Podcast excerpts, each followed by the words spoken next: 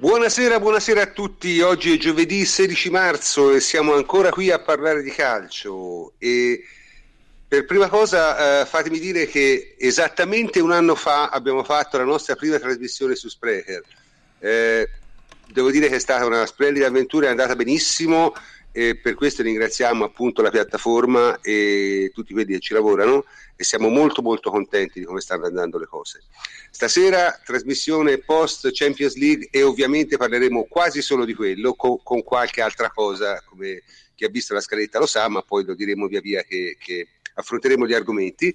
Comunque eh, sono con me il plenipotenziario Antonio Corsa, ciao Antonio. Ciao prof, buonasera a tutti. Enrico Ferrari, ciao Henry.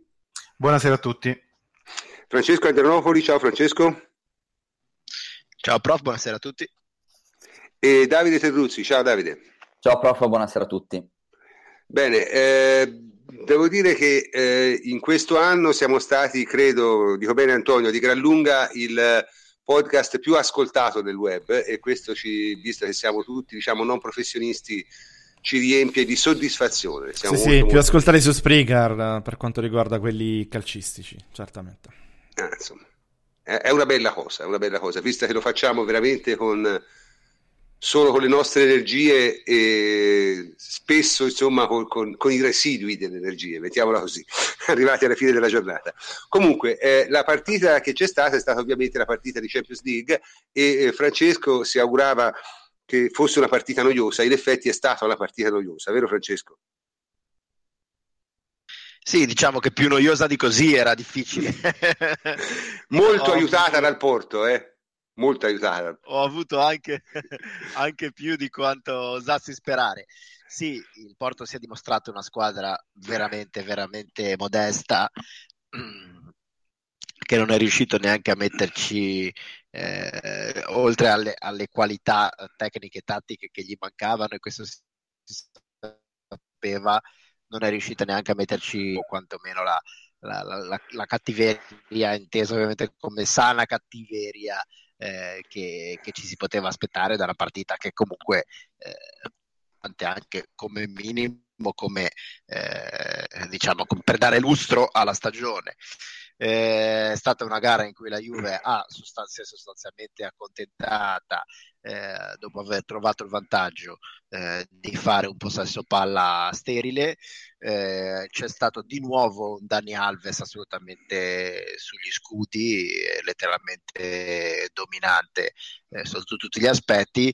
Ehm, dall'altra parte difficile anche cercare di sottolineare certe prestazioni individuali perché eh, trovandosi anche in 10 eh, diciamo hanno pensato a portare a casa la, la, ghirba senza soffrire più di tanto piuttosto che, che a ottenere qualcosa hanno avuto qualche qualche occasione, qualche lampo che poteva permettergli almeno di non... Sì, ma partita già compromessa, eh.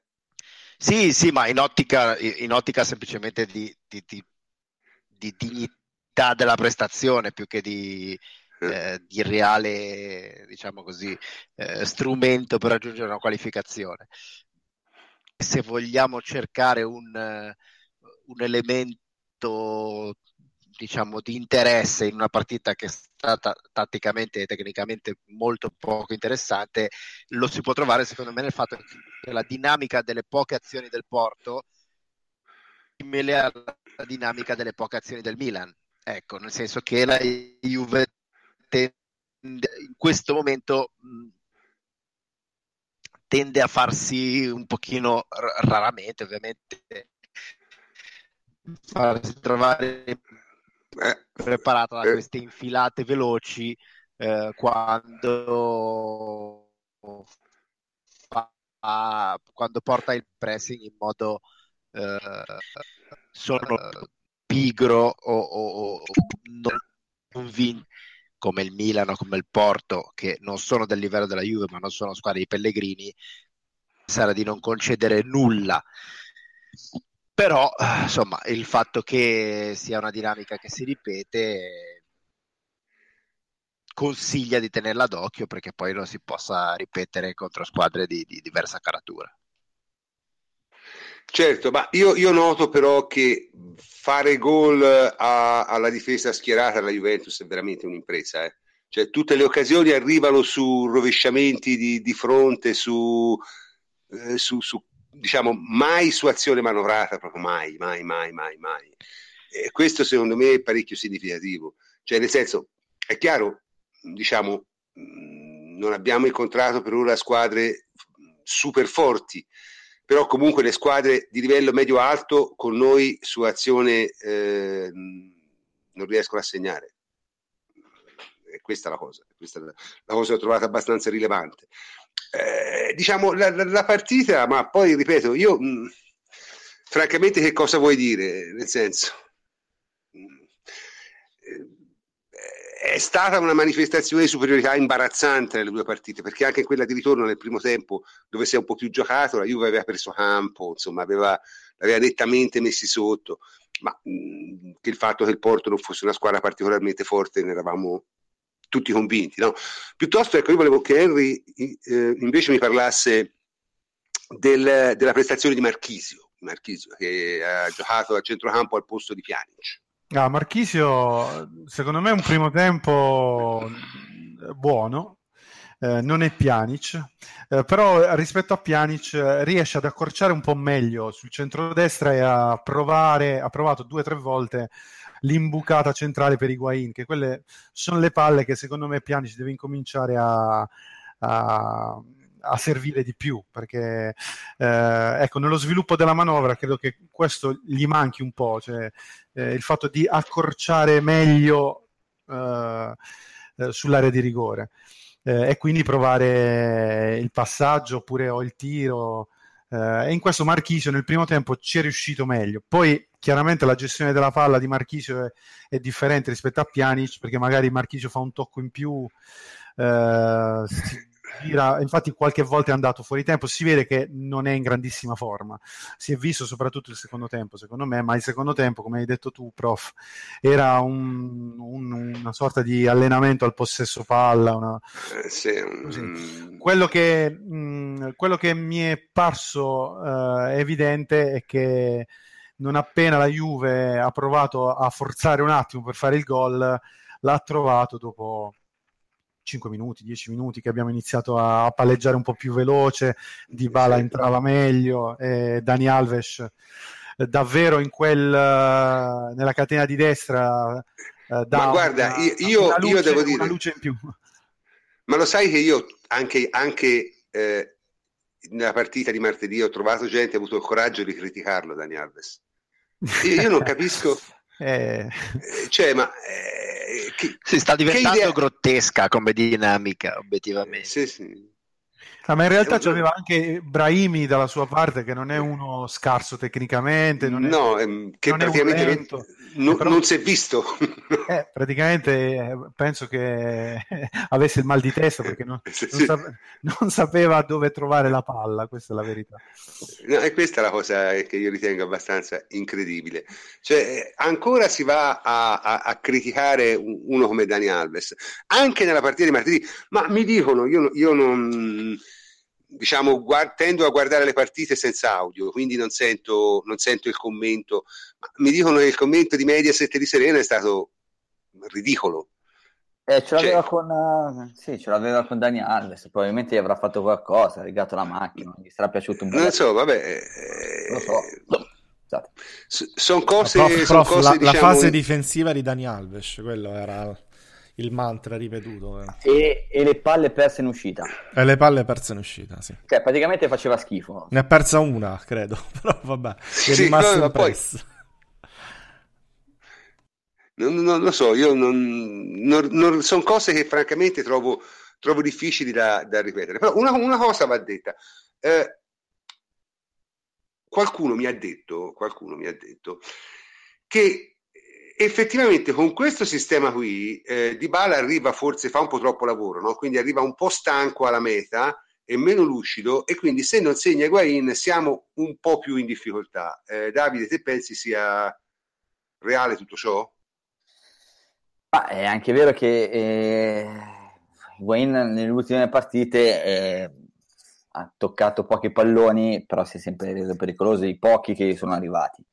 Eh, Di Bala comunque faceva un lavoro maggiore l'anno scorso, secondo me, perché eh, l'anno scorso doveva abbassarsi molto di più a centrocampo per farla da raccordo.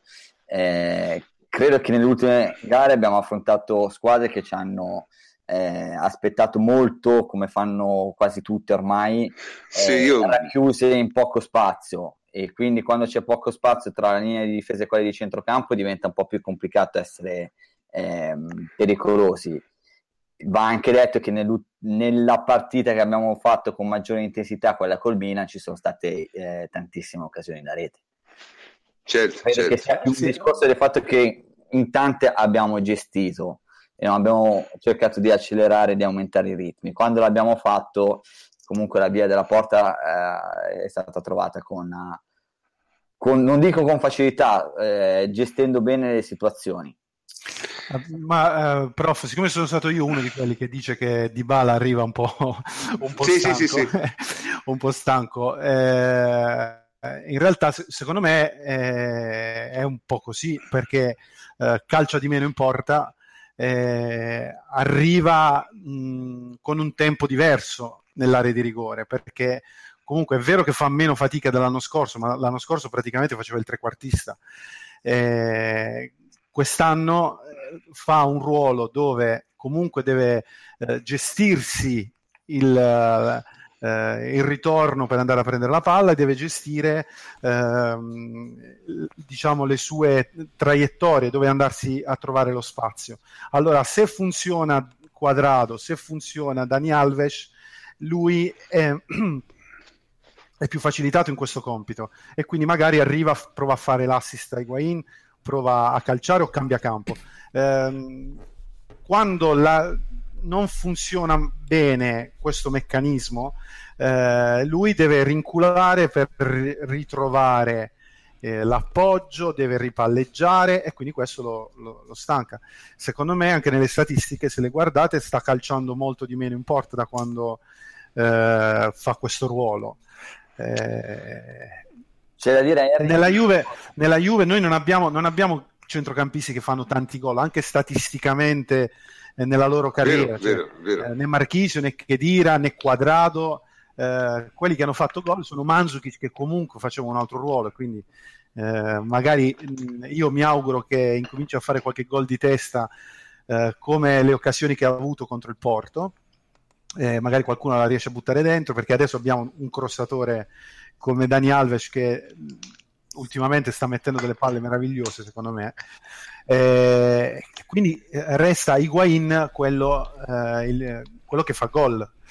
L'altro dovrebbe essere Dybala che quando riuscirà a trovare uh, ancora meglio questi tempi di inserimento allora uh, le cose secondo me andranno a posto.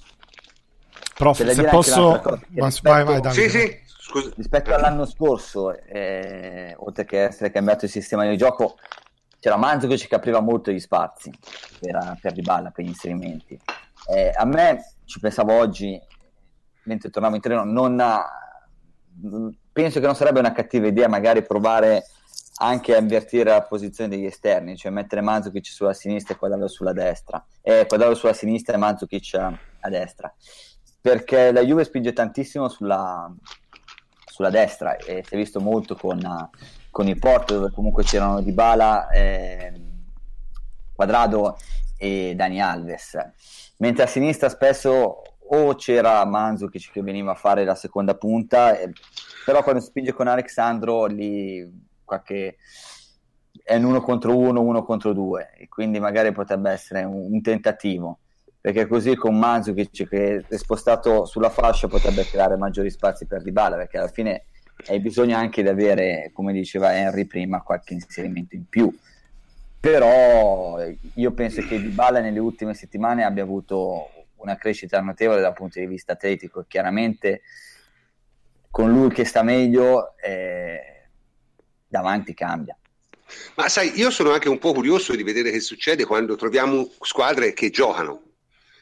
Perché però la caratteristica di quest'anno della Juventus è che ha trovato cioè, il Porto forse non l'ha fatto neanche apposta perché è rimasto in inferiorità numerica per più di 90 minuti eh, su 180 per colpa sua, ma e quindi chiaramente stavo dietro, ma noi abbiamo, troviamo sempre solo squadre che stanno dietro. Cioè è, è incredibile sta cosa qui.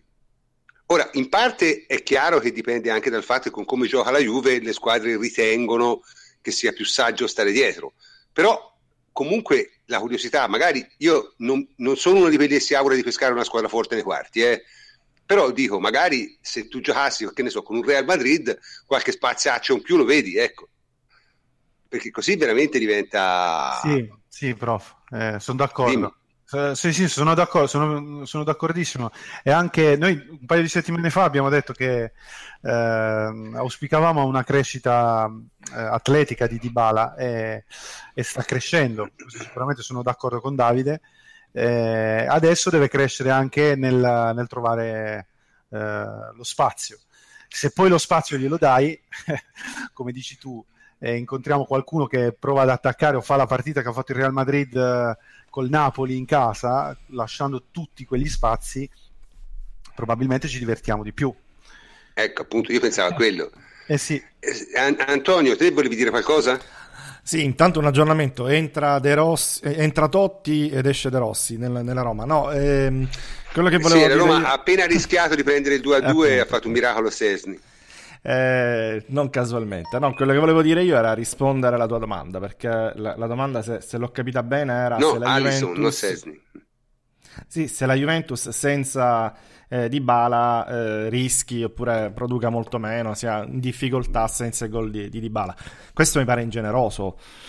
Eh, perché tutto quello che avete detto è giusto, è giustissimo, cioè dobbiamo trovare il modo di far rendere al meglio di Bala perché è un fuoriclasse e ovviamente i suggerimenti che avete dato sono ottimi, però non ci scordiamo anche che con questo modulo Higuain ha segnato una marea di gol, ora è a secco da eh, qualche partita, però ad esempio col, col Milan ha giocato, ha giocato molto bene, ha sbagliato qualche gol perché gliel'ha parato eh, Donnarumma, le, le ha parato dei tiri, un paio di tiri veramente notevoli, però voglio dire, non, non credo di essere eh, diventati di bala dipendenti, questo no, certamente dobbiamo cercare no, no, di, no, di, di, coinvolgerlo di più, per carità, però il problema dei, dei gol segnati non, non credo esista attualmente alla Juventus.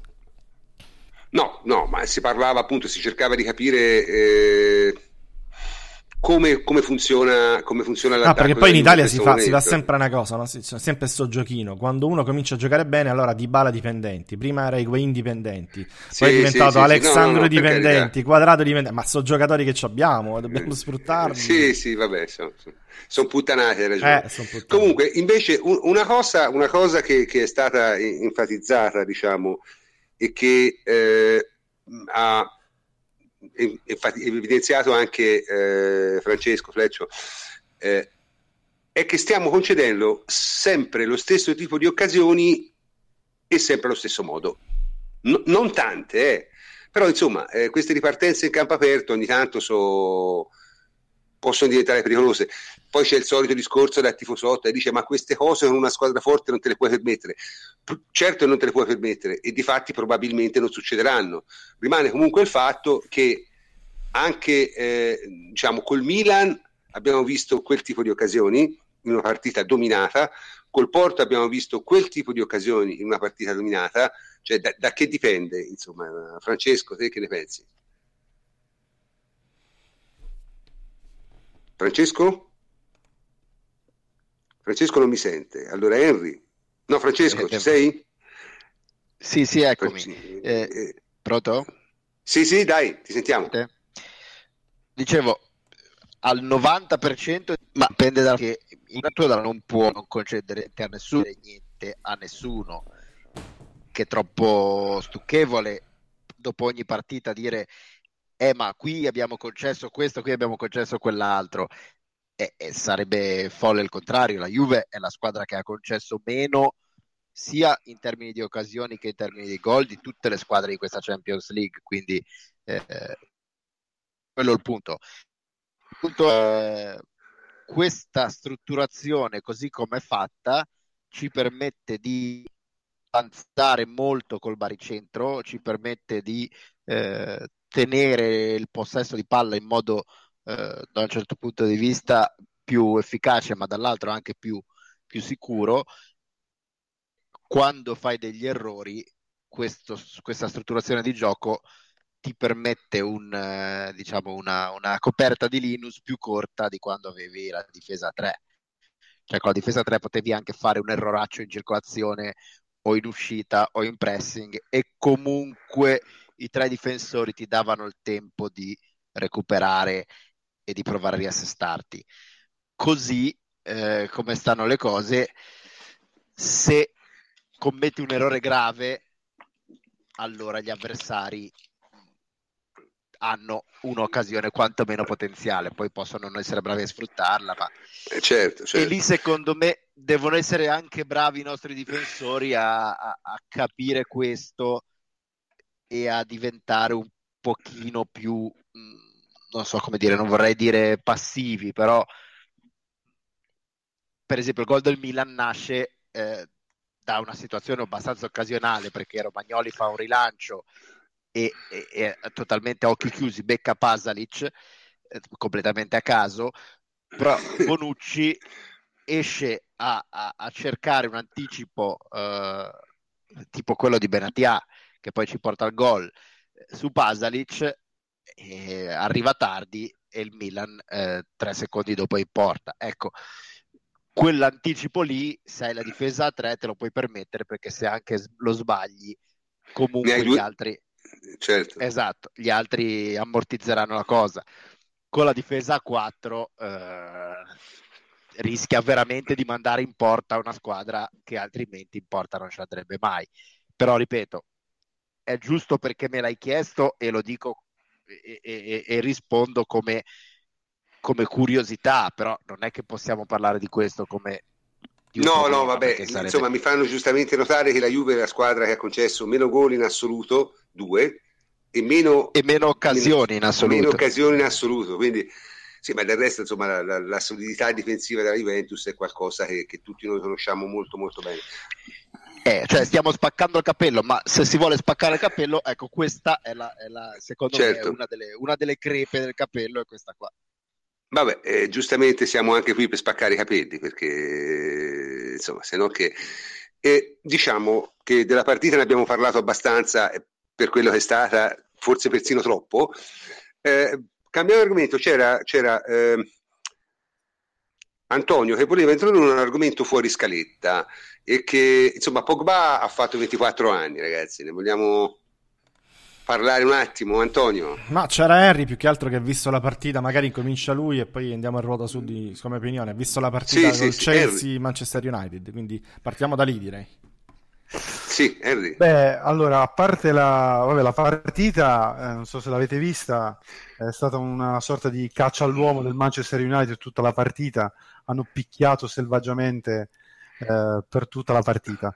Pogba malissimo. No, no, non l'ho vista, però ho sentito Mourinho lamentarsi della stessa cosa nei confronti dei giocatori del Chelsea. Eh, perché poi quelli hanno incominciato a prendere le botte e ne ho, hanno risposto. Ah, okay, okay. le tengono. Ma um, Pogba male, soprattutto perché ha cambiato quattro volte ruolo nella stessa partita. Eh, l'ho visto piuttosto disorientato senza ehm, non so, quasi se non avesse compagni, cioè eh, fiducia negli altri, qualcuno a cui appoggiarsi, eh, non sapesse davvero cosa fare, se strappare, se palleggiare soltanto, se buttarsi in aria.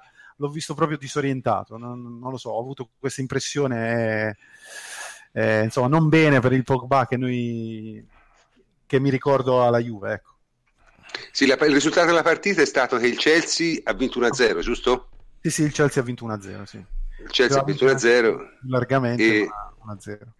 Sì, cioè, lo United è rimasto in 10 quasi subito, no? Sta... Sì, sì, sì, sì. Eh, niente, della partita di Pogba, noi gli facciamo gli auguri a Pogba. No, eh, che bella cazzata che ha fatto Pogba. Eh, volevo, volevo, arrivare lì, prof, però. l'ha fatta, l'ha fatta. Come, come, mossa per la carriera è stata de- devastante. Poi è talmente bravo che, che farà... Però sai, cioè, prof, sì. c'ha tempo per recuperare, 20, ha fatto 24 anni ieri, quindi... Sì, no, no, no, ma per carità, però insomma dai. Fa in tempo a tornare, dai, a zero. No, ma, ma, sicuramente, ma sicuramente, ma figuriamoci Comunque, anche se dispiace, 24 da una anni parte- cominciano a diventare un'età dove devi fare il salto di qualità. eh. Ma sai, lui secondo me il Cioè, salto di qualità l'aveva fatto. Eh, Ma, lo so, ma gli eh, mancava ancora qualcosa, gli manca sempre quel Eh, centesimo. no, più che fare- altro non è tornato indietro, questo è il problema. Eh, appunto, appunto. E questo è il problema. Ora è tornato indietro. No, purtroppo la, Quindi- la crescita passava anche da un discorso tattico, da un discorso no, che stava iniziando Mhm. a fare Allegri con lui, difficile, ma bene o male alla fine stava- aveva trovato la strada per farlo rendere al meglio, perché la seconda parte de- dell'anno scorso è stata qualcosa di stellare. E poi si è capito che quella probabilmente era veramente quel contesto, quella posizione, quel centrocampo e quel modo di utilizzarlo di Allegri tra le linee con tre giocatori, quel triangolo, ne abbiamo parlato tanto l'anno scorso, eccetera. Quello lì era veramente il modo migliore per vedere un Pogba eh, stratosferico perché poi prima con la Francia e poi con il Manchester United eh, si è visto molto molto al di sotto del suo potenziale. È vero, giocava in un ruolo non suo, è vero, comunque ha giocato bene per, per- per- per essere un, un- un giocatore utilizzato davanti alla difesa, tutto quello che volete, però non era il giocatore determinante, non è un giocatore da No, ma lui 100 gioca sempre, lui passamilioni. secondo me gioca sempre bene, però eh, il problema è che Sì, in quel ruolo lì... prof gioca bene, ma non è determinante. No, no, no, no, assolutamente. Eh, eh, Cioè, da lui, Assolutamente. da lui ti aspetti no, che ti risolva le partite perché è in grado di farlo. Eh, invece, in questo, in questo contesto, non, non riesce ad essere determinante. È criticatissimo in, in Inghilterra, ma a parte questo, eh, credo che sia anche una posizione, un, un problema di, di posizione tattica, di compiti che gli vengono affidati. Poi giocasse due partite di fila nello stesso ruolo, non riesce neanche a fare quello. Eh, sì. È un problema di contesto. È un problema di Eh contesto sì, certamente, in realtà Pogba, certamente. a parte perché partita non sta giocando bene, sta giocando incredibilmente bene. No, fino a gennaio ha dominato Pogba la Manchester United. Intanto è finita la partita della Roma, problema- scusami. Eh Sì, la Roma ha vinto 2-1, ma è uscita dalla Europa League. Questo non, non è una cosa buona, eh. Francesco? No, dicevo, il problema di Pogba è che non c'è niente da tenere su. Però lui fino, fino almeno a gennaio stava giocando, ogni partita giocava meglio dell'altra. Il problema è che non può essere Sì, eh, decisivo se gli chiedi eh, di fare la- eh, eh, lo so, il lo so. frangiflutti davanti alla difesa. Eh, lo so, ma infatti è... è, un problema di contesto, non di non bravura. è colpa sua. No, no, per carità. di- Ma e questo va a, a disca- cioè va, è è un aggravante se vogliamo, no? Cioè la sua decisione poi l'ha presa e, e l'ha portato a fare un passo indietro. No, no, no, io non, io non discuto il passo indietro, però cioè, non diciamo che, che Pogba gioca male. Perché No, Pogba no, no, no, male, non gioca gio- male, non gioca male, no, no. è- Non è determinante, è- non è determinante. cioè, oggi è determinante. Oggi è Beh, il no. giocatore più forte del mondo, Pogba è ancora più forte di quello che era la Juve. Comunque, Fleccio, fa- io, io sono d'accordo e non discuto le qualità di Pogba assolutamente, però col Chelsea ha fatto cagare. Cioè, Col, col Chelsea è stato tutto quello che vuoi, però col Chelsea ha fatto una brutta partita. Poi vi- l'ho visto in campionato e ha- sta tenendo su il Manchester, le partite che sta vincendo passano tutte dai suoi piedi. Questo siamo d'accordo, però magari Sì, se sì, col Chelsea, per carità. contro Ma, Conte, boh, ah, non- ma anche, ma anche, scusatemi, perché il Manchester è poca roba, eh. Cioè, sta tenendo su una squadra da quinto, sesto posto. Sì, ma infatti, ma non, è infatti- sto gra- non è sto grande merito, voglio dire. No, Devi, devi farlo Ma nel Real, devi farlo nella essendo- Juve, devi farlo nel Barcellona e ad- a livelli più alti dell'Europa League con Rostov, Fleccio. Cioè, e- il passo indietro è questo, è il contesto sia tattico No, no, sia ma il quello- contesto di squadra, nel senso che è una squadra da quinto sesto posto del- del- della Premier, che già non è sto campionato, eh, come dire, Stravo- stratosferico. eh, no, no, ma io non, non discuto almeno tatticamente. indietro, dico.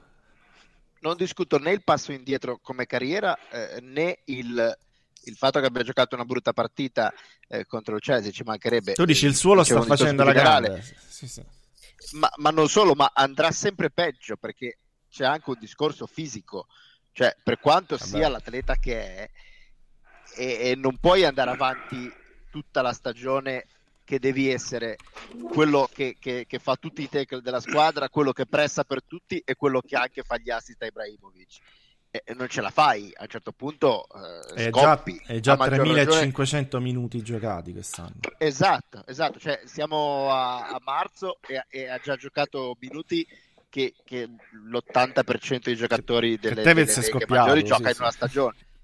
Eh, esatto, quindi poi è, è, un atleta mostruoso, ma non puoi eh, caricarlo eh, anche fisicamente, oltre che eh, diciamo eh, come importanza. Certo, di, vabbè, di vedremo, vedremo, vedremo, se l'anno prossimo mh, mm, con, se cambia l'allenatore, cosa che ritengo abbastanza probabile, eh, cambiano anche le sorti di Pogba. Comunque, per, per informazione, le otto qualificate ai quarti di Europa League sono il Besiktas, il Genk, il Celta di Vigo, l'Ajax, l'Anderlecht, il Manchester United, lo Schalke 04 che perdeva 2-0 a Gladbach che ha fatto 2-2 e il Lyon.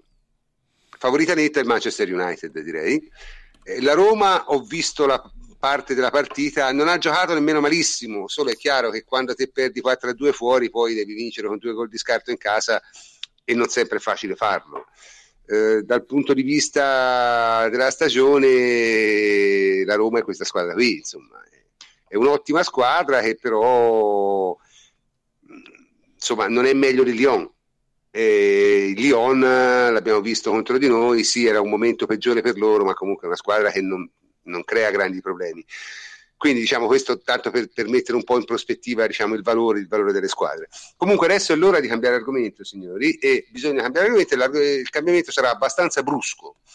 Perché? Perché eh, sono successe delle cose stracampo in questi giorni e come al solito le cose extracampo le introduce il plenipotenziario Antonio Corsa. Vai Antonio, ah, di cosa parliamo adesso? Parliamo della commissione d'inchiesta. Eh, eh, sì, tra la commissione antimafia infiltrazioni, sì, sì, infiltrazioni mafiose dell'andrangheta ecco. tra gli ultras in generale del calcio, in particolare ovviamente della Juventus, che poi credo sarà l'unica squadra ascoltata, interessata, eccetera, eccetera. Comunque, eh, c'è stata l'audizione da parte dell'avvocato Chiappero ieri Ehm, io vi dico innanzitutto, non vi faccio il resoconto completo di quello che è stato detto perché lo trovate nel e sito. E ci mancherebbe altro poi. Perché lo trovate sul sito, è anche abbastanza lungo, però eh, mm. ho fatto diciamo un, un, pezzo pieno di virgolettati perché credo sia ehm, l'approccio migliore per informarsi, no? proprio dalle parole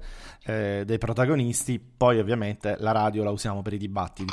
Quindi se andate su www.ateralbus.it trovate l'articolo, trovate anche il link eh, per ascoltare integralmente l'audio dell'intervento di Chiappero, la Bindi e gli altri della commissione, e grazie al sito di Radio Radicale.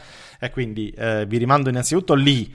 Eh, qui poi facciamo una discussione, vorrei impostarla con Francesco, con gli altri, per diciamo facciamo un aggiornamento perché noi già avevamo fatto una puntata eh, dedicata appunto a questo, eh, a questo argomento qui ci troviamo al, al seguito c'è questo aggiornamento quello che è successo è che Chiappero ha spiegato la posizione della Juventus, ha spiegato dal suo punto di vista, vado veramente molto sintetico, come... Eh, sì, fai una bella nessuno, sintesi giornalistica, per sì, carità. Sì, nessuno, nessuno della Juventus dal suo punto di vista e quindi eh, le tre persone che sono state intercettate ed ascoltate come testimoni, quindi eh, D'Angelo che era l'addetto alla sicurezza, ehm, Merulla che era quello della biglietteria, l'addetto alla biglietteria e Marotta che era un altro che è stato intercettato, questo non so se tutti lo sanno, ma è stato intercettato anche Beppe Marotta. Ehm, nessuno di questi tre ovviamente ha avuto dei... Eh, conosceva, secondo eh, appunto l'avvocato Chiappero, le attività diciamo extra ultras da parte di Dominello, che è la persona che, sulla quale si, eh, diciamo che si basa tutta l'inchiesta eh, penale. Ehm, questo era una, una, persona che era neanche ovviamente Andrea Agnelli, che è, è stato anche lui, che anche lui ha, eh, si è voluto eh, rapportare poi con eh, IPM, ha detto la sua, ha lasciato una dichiarazione e comunque verrà ascoltato anche eh, in un'audizione proprio dalla commissione antimafia. Dicevo, eh, questa persona, Dominello, era una persona che si eh, faceva da tramite, se vogliamo dirlo così, tra i capi ultras, gente che per Chiappero e per la fedina penale, diciamo così, era gente come dire, di difficile dialogo, ecco, era, era, difficile avere un dialogo con queste persone qui proprio perché... Ma questo Dominello, tra l'altro, non aveva affiliazione ignota, l'ha incensurato, no? Questo... questo... Dominello era lui, sì, aveva una fedina puna- eh, penale pulita, eh, aveva il padre che aveva dei, eh, delle condanne Vabbè, per, per Ndrangheta, però ovviamente tu dici no, non possono ricadere le colpe dei padri dei suoi figli, ma soprattutto io, eh, quello, quello, sul quale puntava Chiappero era che non poteva neanche saperlo a un certo punto D'Angelo, che era la persona che si rapportava con lui, cioè doveva saperlo lui che era uno eh, dell'Andrangheta eh, eh, questo, questo, signore qui, oppure eh, doveva essere la magistratura, deve essere la, eh, no, a un certo punto a indagare su di lui ed eventualmente. Vabbè, il problema è sempre il solito. Il problema... Purtroppo è sempre quello, cioè i rapporti sì, con, con, con, Ci stiamo girando, il problema, è, il problema è diciamolo onestamente, il problema è che c'è, la Juventus ha dichiarato, e secondo me questo è eh, il focus di tutto l'intervento di Chiappero è ovviamente l'unica cosa di cui non si è parlato su nessun giornale. Eh, il focus pesante, secondo me, che innanzitutto partiamo dalla, dalla premessa che la Juventus ha sbagliato.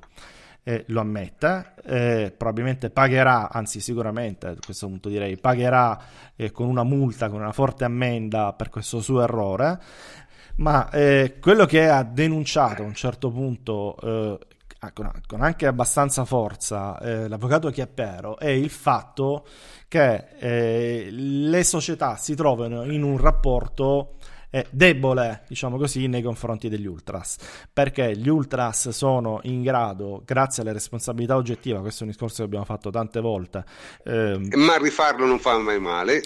Cioè, praticamente sono eh, sotto scacco, sono sotto ricatto, perché agli ultras basta fare eh, un coro razzista, basta eh, fare un po' di casino, insomma, e come dice Chiappero, alla fine quelli che pagano realmente sono è la società, la società e i tifosi poi che vengono Senti, senti Antonio, qui i nostri ascoltatori ci chiedono ma in che avrebbe sbagliato la Juve? È una questione di biglietti se non sbaglio, no? eh, oh, ci arrivo, ci arrivo. Eh, il problema è questo, eh. allora, c'è questa situazione qui che viene denunciata da Chiappero, Chiappero dice poi alla fine in buona sostanza se non mi mettete in carcere tutte sti, tutti questi capoltrasta, gente con fedine penali terribili e anzi questi me li mettere nella curva, io con questi mi ci devo rapportare perché è gente libera che acquista un biglietto.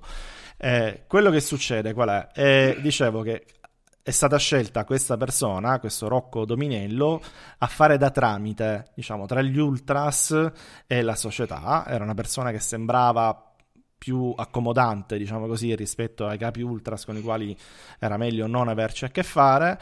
Ehm, e cos'è, cos'è successo? È successo che si è scesi, diciamolo chiaramente, ad un compromesso, cioè eh, per il bene, no? per il quieto vivere, per far eh, rassenerare, l'animo de, de, della curva, che poi, eh, eh lo ricordiamo, prima dello Juventus Stadium c'era la curva nord e la curva sud, è stata eh, sono state tutte e due riunite in un'unica curva con lo Juventus Stadium, ma diciamo così non c'è una, un solo gruppo eh, dominante all'interno della curva sud della Juventus, anzi sono tanti e sono anche abbastanza incazzosi fra di loro. Eh, quindi per mettere un pochettino di ordine dovevi scendere a dei compromessi. Alcuni dei compromessi che sono stati fatti, e su questo si è costruita gran parte della, ehm, dell'accusa, se vogliamo, della Bindi, eh, comunque della commissione, di tutto, e soprattutto si incentrerà probabilmente il processo sportivo,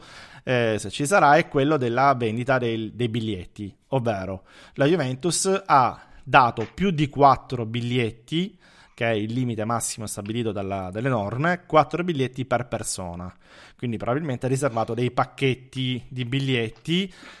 Questi biglietti dice la Juventus che li ha venduti tutti, quindi non li ha regalati e questa è una novità che ha voluto introdurre Andragnelli per cercare di sfavorire in un certo senso il bagarinaggio, ma non è stato sufficiente perché comunque eh, nonostante ciò si è eh, fatto bagarinaggio, questa inchiesta nasce da un uh, tifoso svizzero, più, credo. Più che, ba- più che bagarinaggio, che parlerei di cresta in questo caso, perché se te eh, paghi cresta, poi... sì, sì, è sempre, sempre cresta, però dic- parliamo di cifre enormi, cioè l'inchiesta nasce eh, da uno svizzero che compra un biglietto da un bagarino, lo paga 600 euro e poi va a denunciare eh, alla alle autorità e da qui parte poi un'inchiesta per cercare di capire com'è che si fosse arrivati a prezzi così alti e perché soprattutto ci fosse la cresta sui biglietti quando in realtà non ci dovrebbe essere.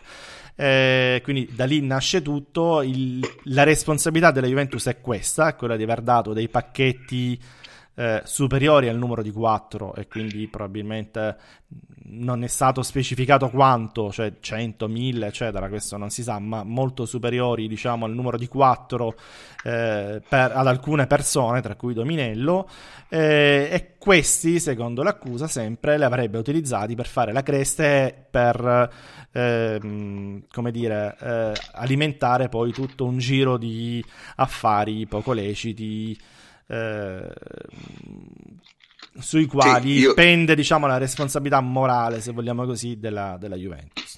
Ma no, dunque, secondo me però la responsabilità penale è individuale, nel senso... No, no, io... tutto morale, non penale, no. Morale. Appunto, no, ma voglio dire, nel senso, è chiaro che se te questi biglietti li no, vendi, no, pe- penalmente, penalmente, nessun dirigente della Juventus è indagato, questo ci tengo a dirlo. Eh, quindi... Appunto, perché se te, se te, vendi dei biglietti e quella, chi li compra se li rivende al doppio, eh, il reato al massimo è di chi li rivende. Certamente, il reato è di chi li rivende, l'errore è di chi li vende a più a pacchetto, diciamo così, certo, perché non a pacchetto, certo.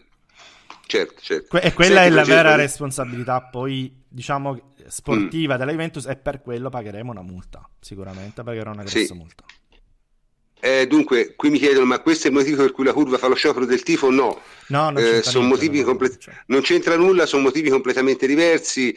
Eh, no, è una diciamo storia che... legata ad un gruppo al quale è stato vietato poi di esporre eh, lo striscione e quindi sapete... mettiamola così diciamo che gli ultras della Juve si lamentano del fatto che non gli fanno fare cose illegali eh, in questo paese eh, è diciamo, una, una prassi direi abbastanza comune, quindi non...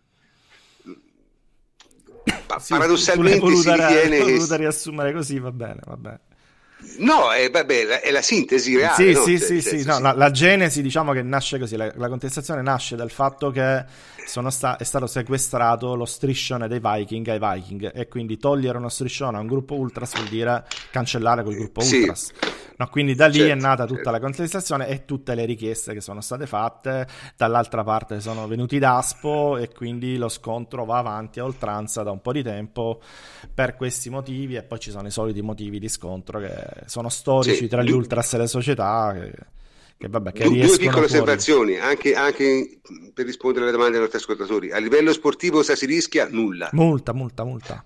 Multa, rischia, multa. rischia, eventualmente, rischia, scusami, eventualmente, rischiano eventualmente i singoli dirigenti, Marotta no, D'Angelo sì, eh, Merulla sì, Agnelli sì. Mm.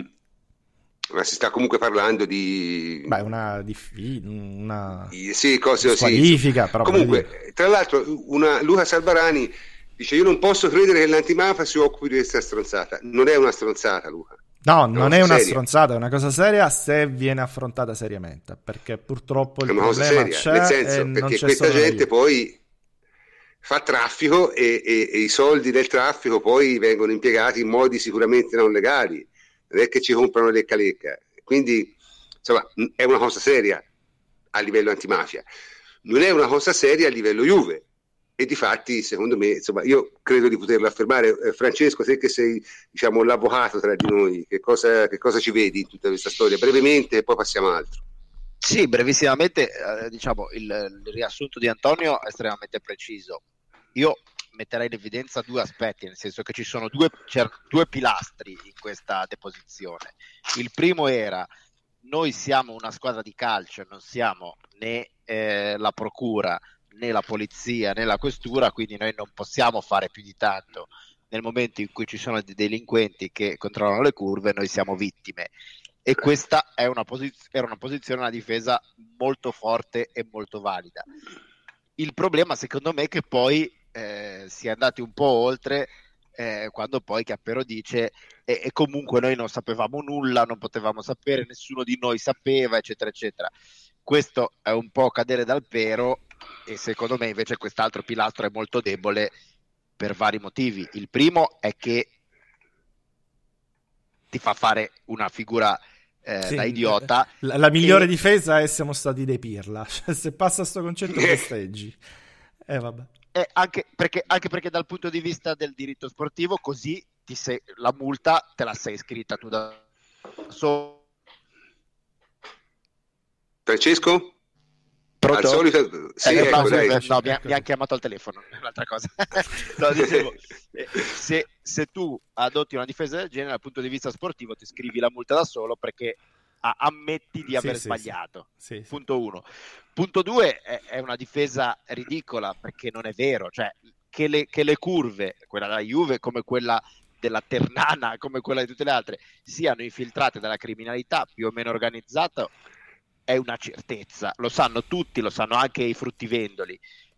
Non si può dire noi Juve, nessuno di noi, dal primo presidente all'ultimo dei delegati che si occupano dei tifosi, noi non sapevamo nulla neanche di potenziali, eh, diciamo, eh, aderenze con la criminalità organizzata, perché non, non, è vero, perché lo sapevi, come lo, come lo sanno tutti, e quindi sarebbe stato più serio. Sì, ma perché, e, scusami diciamo... Francesco, perché non è il problema soltanto che ci fossero delle infiltrazioni mafiose tra gli ultras, perché quello lì veramente può essere un problema che l'evento dice che cazzo c'entro io. No, il problema è che poi tu ci hai avuto a che fare. Cioè eh, hai certo, dato i biglietti, capito? Ma, Quindi quello scusa, è la, se... la, responsabilità ma che viene imputata, se... no? Se tu non Ma hai rapporti, dici va bene, però per la questura quello è libero, è allo stadio e io non posso fare un cazzo, va bene. Il discorso ah, ho capito, cambia. allora cavalca, cavalca, quella tesi lì. Io non ci posso fare niente, non, io non lo potevo sapere perché non è vero, perché lo, lo sapevi benissimo, perché è logico che se la curva... Le hanno cavalcate entrambe in realtà. Il... No, esatto, però la seconda è, è eh, una cavalcata che ti porta eh no, non verso un burrone, ma, ma, verso una brutta figura. Perché il discorso qual è? è? Se io so che la curva è infiltrata e lo so, è ovvio che quello che viene da me e si presenta come il prestanome e, il, eh, diciamo, e la voce ragionevole fa parte di quel gruppo infiltrato.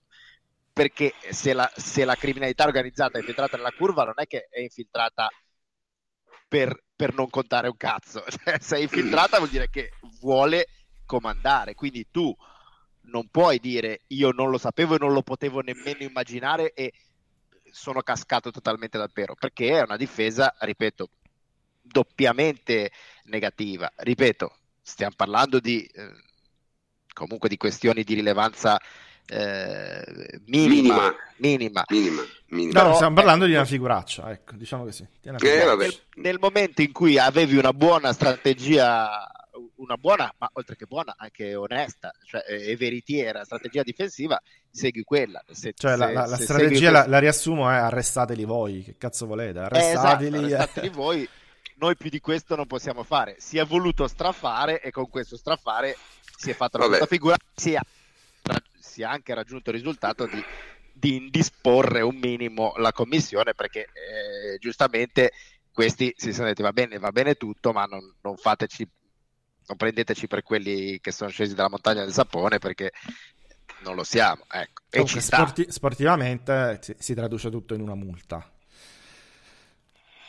Sì, sì, sì, sì e, in fi- e, in una brutta figura evitabile. E in un, e in uno spu- e in uno, in un possibile sputtanamento anche ad, ar- ad, alti livelli della Juventus, quello sì. No, eh, e, anche, e, anche, mi permetto di dire, eh, anche se non spetterebbe alla Juve, ma in una piccola occasione persa, perché poteva essere l'occasione per dire, oh bravi che ci chiamate davanti alla commissione parlamentare d'inchiesta e così scopriamo Dateci conto. Sì, sì. Uno, de- uno dei tanti problemi che affligge il calcio italiano. Invece così è un'occasione persa, ripeto, non è la Juve che deve ripulire il mondo ultras in Italia, però ripeto, io quando è nata sta cosa, una minima sì, speranza poi... di dire scoperchiamo il vaso. Ah, Francia è stata una strategia di portarla a casa col minimo dei danni, dai, quindi il minimo no, dei danni allora, questo però va detto, sì, però ragazzi va anche detto che nessuno deve essere costretto a fare l'eroe suo malgrado.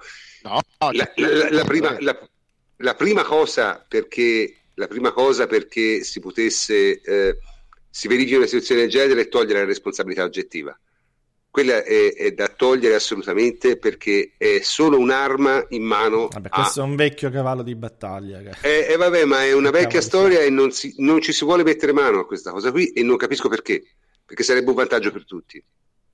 No, ma magari cioè, più che altro penalizza le società proprio per questi discorsi dei, dei tifosi, no? penalizza anche i tifosi in realtà, perché poi la maggior certo. parte dei tifosi che vanno in curva, ad esempio, si vedono chiusa una curva, non ha fatto un cazzo, magari neanche c'era e viene penalizzata mm-hmm. no? per eh, l'iniziativa di pochi, però non si, non si vuole cambiare. Vabbè. No, però io, io su questo non sono d'accordo perché il concetto è che se tu levi la responsabilità oggettiva, a quel punto le società cioè la situazione peggiora perché a quel punto le società veramente diventano conniventi. No, devi, devi con, mediare, con devi mediare, devi mediare, cioè devi, dare, devi, dare del, devi togliere delle responsabilità però alle società che cercano di fare di tutto, ma veramente per evitare quello, quelle situazioni. Eh no, perché le, eh no, perché le società non stanno facendo di tutto, non stanno facendo niente. No, no, de- devi farlo, poi, poi eventualmente devi valutare, è chiaro. Cioè, tu non devi togliere responsabilità alle società, devi aggravare le responsabilità delle società, perché le società devono. No, devi, devi togliere a quelle che fanno qualcosa. Le, le, società devono combattere i loro tifosi. Mentre Beh, le sì, però, però, sì, però, però, quelle all'avanguardia sono neutre, come la Juve, e molte altre li foraggiano. E, e, e finché tu non rompi questo, uh, questo meccanismo perverso, non andrai da nessuna parte. Quindi sì, però magari non siamo molto d'accordo sui meccanismi per romperlo. Cioè, io credo che, che a questa maniera eh, te metti le società in un'eterna situazione di, di, di, di subalternità, eh, di ricatto. Cioè. Perché, perché, vogliono, eh, tu, perché vogliono restare in quella subalternità, in quel ricatto, perché nessuno impedisce alle Profi, società eh, di, Dav- eh, di scusami, fare una Francesco, battaglia. Io credo che vogliano, lo vogliano un po' tutti, no?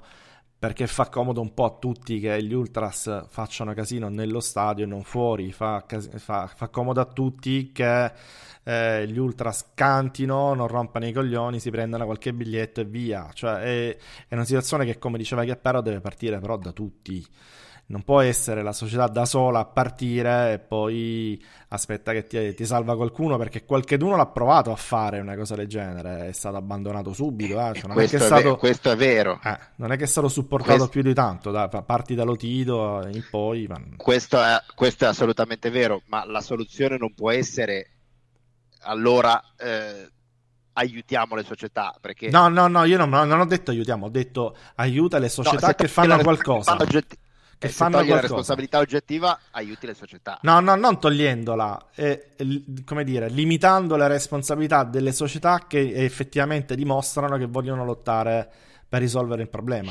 Nei loro confronti una specie di...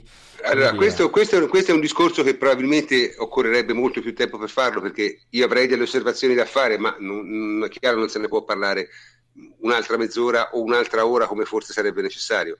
Quindi proporrei di riaggiornarsi. Tanto Comunque non è il caso che... della Juventus, eh? la Juventus ancora non ha iniziato questo percorso, se lo inizierà no, vabbè, comunque, caso, non l'ha iniziato nessuno. In ogni, so, caso, so... in ogni, caso, ci riaggiorniamo e ne parleremo quando diciamo, l'attualità sarà ancora più pressante. Io proporrei di passare a, all'altro argomento di serata, cioè di nuovo al calcio giocato, che credo ci interessi più di tutti. E insomma, ci sono state le, le, le due giorni di Champions League qualche risultato, diciamo inatteso, inatteso c'è stato e i risultati inattesi sono due essenzialmente, cioè la, il passaggio di turno dell'Ester e anche il passaggio di turno del Monaco. Ora, mm. eh, chi è che vorrebbe par- vuole parlare del chi è che ha visto l'Ester Siviglia? Era in contemporanea con Juventus Porto, quindi Fleccio, forse Fleccio, Francesco l'hai visto. Francesco? L'abbiamo perso. L'ho vista io però anche velo- eh, a velocità doppia, quindi è sembrata anche una partita molto interessante. ah, sì. eh, è il classico trucchetto per anche Juventus e Siviglia, anche Juventus Sport, il secondo tempo a velocità doppia era stupenda.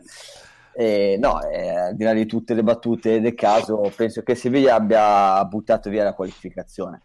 Eh, ma secondo me più della partita di andata, eh, che quella di Però al di là degli episodi, dei rigori sbagliati, cioè due rigori sbagliati in due partite sono pesanti, no? Chiaramente.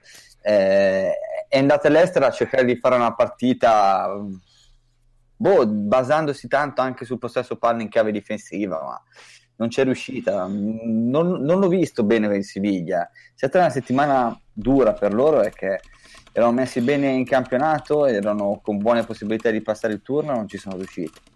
Eh, è stata la settimana in cui le squadre piene zeppe di trequartisti sono uscite dalla Champions e Siviglia è una di queste. Mm, boh, sinceramente non è stata una gran partita dal punto di vista tecnico.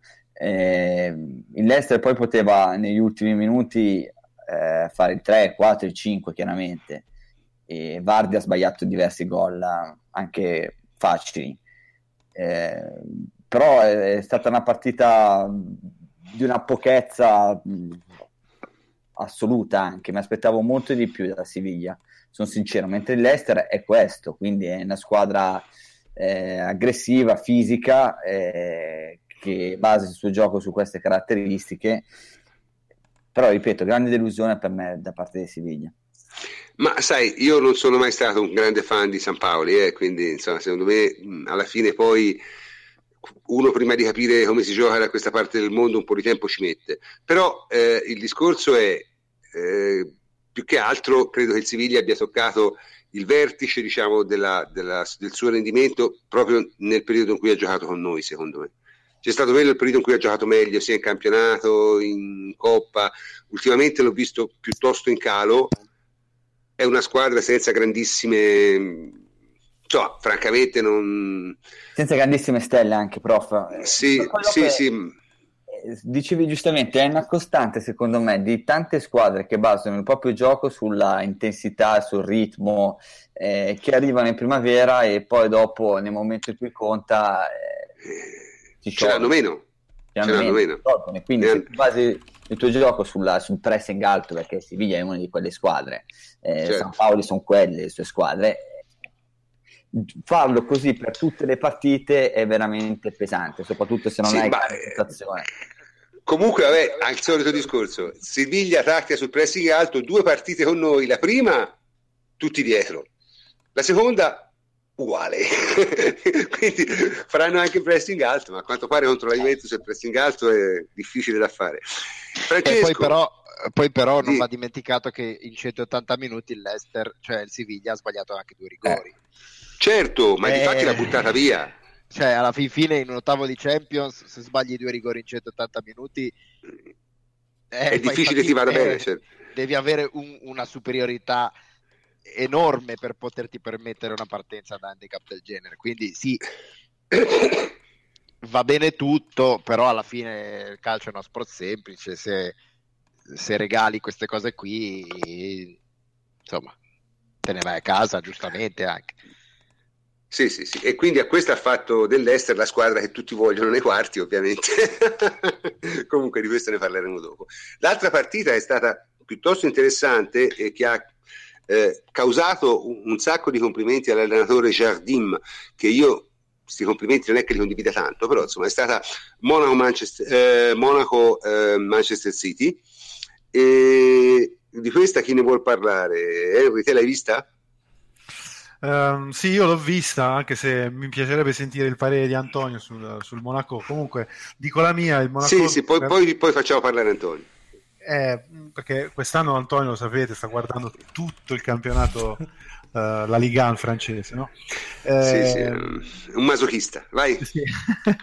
no, sì, io l'ho vista e onestamente sono stato molto deluso dal Manchester, dal City e da Guardiola eh, in questa ostinata ricerca de, del giro palla basso, cosa che assolutamente non può fare con quei difensori, eh, ma anche dal, eh, dal, Monaco che in difesa davvero è balla. Certo, ha dei giocatori molto interessanti, giovani, freschi, eh, nuovi, eh, molto molto interessanti su tutti Mbappé. Mbappé, Mbappé che davvero mh, ha una caratteristica eh, davvero in, insolita, che è quella che riesce a dribblare sia su un piede che sull'altro, cioè va via Sì, sia sì, sul no, sinistro toccando la palla sia con il destro che con il sinistro. Quindi eh, in questo, eh, questo è, un, è un fondamentale che hanno pochi calciatori. Eh, quindi ha 18 anni chissà. Però voglio dire ben venga il Monaco eh. cioè, No, vabbè, allora, eh, Antonio, Antonio, dici qualcosa del Monaco. Eccomi, eh, guarda, che ti devo dire? Io oltre a vedere la Liga 1, devo dire che non ho visto praticamente nulla della Premier, quindi di, di Guardiola eh, ho visto veramente poco. È stato un- una, come dire, anche un mezzo shock poi vedere soprattutto il, il City più che il, il Monaco. Il Monaco ha giocato esattamente come gioca in Liga 1 sempre, cioè quest'anno gioca così, e diciamo che l'ha estremizzata ancora di più perché loro hanno una difesa che è eh, diciamo arrangiata, Indecente. Indece- È indecente, la parola giusta è indecente. Raggi Glick Credo quando, giustamente- quando ci sono, c'è no, Jemerson che insomma non vale più di, di Glick. No, vabbè, ma io credo, la- chi l'ha detto? L'ha detto qualcuno di voi? Credo che i difensori del, del Monaco ci abbiano 20-30% di, di, di, di, di- di percentuale di degli passaggi scarpari, realizzati. sono degli cioè, scarpari, sì, sì, sono degli una scarpari. cosa allucinante. Eh, ma soprattutto sono, vanno in difficoltà, questo vanno in difficoltà anche in Francia quando vengono attaccati ehm, e devono, eh, cioè quando deve, deve difendersi, il Monaco non lo sa fare, la difesa posizionale, eccetera, eccetera, non riesce a farlo. Quindi cosa- eh, ha impostato poi una partita anche, se vogliamo, piuttosto semplice, cioè la caratteristica principale degli attaccanti del, del Monaco, dei giocatori, anche dei centrocampisti, se vogliamo, del Monaco è quella di saper correre. Ehm, Mbappé è un attaccante che sa correre benissimo, Silva anche lui eh, per carità, bravo in questo fondamentale. Lemar, eh, Bakayoko, Fabinho sono tutti giocatori eh, dalla grande corsa o dal fisico, nel caso di Bakayoko, e quindi l'ha impostata con un pressing altissimo, feroce. eh, questo per poter eh, recuperare immediatamente palla e darla immediatamente in avanti per gli attaccanti con un po' di spazio da poter sfruttare. Ecco, questa idea è stata eh, un'idea abbastanza, se vogliamo, semplice, ma ha distrutto il Manchester City. Cioè, è bastato questo, e francamente non dovrebbe bastare questo per eh, finire fuori da, una- da un turno di Champions League. Eh, da qui il mio stupore perché il, eh, il Manchester City ha trovato delle enormi difficoltà, soprattutto all'inizio della partita, no? nel, nel primo tempo, a uscire poi palla al piede, eh, superando letteralmente questa- questo pressing eh, altissimo del Monaco. Quindi io la- la- le vedrei, te- devo dire sinceramente, come un suicidio, se vogliamo, da parte di, di Guardiola. Ci vedo più demeriti suoi che meriti del Monaco, che per carità ha questi giocatori che sono molto tecnici, molto veloci, ma ripeto, non può. Cioè, contro il Monaco si passa. Eh, non so come, non so come dirlo Eh, diversamente. sì, Contro il Monaco si passa. Parlando Sì. di Guardiola, penso che stia un, un po' esagerando, cioè nella, nella sua costruzione del gioco. Perché se andiamo a esaminare e analizzare le due gare, No, io non, lo- non l'ho visto quest'anno, ma Kolarov centrale, Fernandinho l- l'ha messo finalmente davanti alla difesa, ma ha giocato anche terzino sinistro. Cioè, sta provando delle cose francamente un po' fantasiose. Ma tu puoi anche provarle con giocatori intelligenti e forti, cioè se tu lo fai con il Bayern Monaco, lo fai con Lama, Lama e Alaba ti possono fare i falsi terzini, perché comunque sono giocatori completi, universali. Se lo fai con Sagna è già un po' più complicato, così come Eh, se lo fai con Clichy. Con cliché, mamma mia. Tant'è che i secondi tempi delle due partite sono state comunque eh, quei momenti in cui Manchester City è riuscito a costringere il Monaco a difendersi nella propria metacampo e quando il Monaco si deve difendere, questo Monaco si deve difendere nella propria metacampo, le occasioni arrivano. Cioè, l'intervento che ha fatto eh, ieri Guardiola è stato banale, semplice nel secondo tempo, 4-2-3-1, ha messo Certo. due, due davanti alla difesa, Fernandinho e De Bruyne, eh, Silva dietro la punta, e dietro Aguero e così eh, sono riusciti a uscire dal pressing del, del Monaco che è Sì, calato ma a me, chiaramente. ma- a me- Ma- a me ha colpito una cosa nel primo tempo. Che c'era, c'era... ci puoi mettere 45 minuti per. Ha cercato di fare delle cose mh, complicate, no, ma, ma... troppo complicate per quello che è il livello di questo City qua. E non ha fatto eh, quelle semplici. Cioè, il, il, il, all'inizio. Cioè, ci ha preso Monaco, due gol eh, prima, di, di, prima, di, cambiare. Sì, eh. all'inizio il Monaco usava una specie di esagono a centrocampo, no? per cui i quattro, i quattro, centrocampisti in realtà stavano sfalsati. Eh, e, come spesso capita, sì. sì, sì, sì e, e, nel mezzo c'era un, un, uno spazio enorme, enorme. In quello spazio lì non c'è mai andato nessuno. Cioè, e questa è una cosa mi fa impazzire, perché probabilmente l'uscita non prevedeva quello, ma cavolo, ci sono 40 leggi. metri vuoti. Leggi. Eh, leggi. Cioè, io, io sono cose per me. Ecco, cioè, io, io, vedo il Monaco che fa così con la Juve, Piancio si infila lì nel mezzo e te, tutte le volte va in porta. Tutte le volte. Perché eh, alla fine il calcio è, è, ma chiunque, insomma, ci si infila uno. Ha dovuto cioè, fare, prof, diverse cose, cioè ha dovuto mettere Fernandino con la salita da Volpiani in mezzo ai due difensori centrali. Cioè, ma, ma poi dopo perdere palla con il Monaco, ma con tutte le squadre di un certo livello, perdere la squadra eh, quando stai costruendo l'azione, quindi in uscita, è, è deleterio. Cioè, Mbappé è la prima azione, quella che porta a calcio d'angolo da cui nasce sì, sì. è incredibile, non puoi sbagliare così ma i problemi in costruzione dei City sono qualcosa di, di, di, impensabile per quello che dovrebbe essere una squadra di Guardiola, cioè che secondo me sta eh, aggiungendo troppo e, e, dovremmo ricordarci tutti che in fondo il calcio è semplice e la semplicità nel calcio paga. Ma secondo me lui paga più che altro il fatto di avere dei giocatori mh, tatticamente abbastanza capre, cioè che non sanno leggere i momenti della partita. Però è, è, è, il solito discorso, la, la, bravura di un allenatore, perché poi dopo l'allenatore eh, si, si, giudica in base ai risultati, chiaramente, è quella Beh, di adattarsi, allora... oltre che di migliorare i giocatori, ma anche quella di adattarsi al materiale umano che si ha a disposizione. Perché se tu hai dei giocatori che non sono dei fenomeni in certe cose, non le fai. Se io non ho i piedi buoni in difesa, non è che posso pensare di fare sempre la costruzione dal basso, per dire.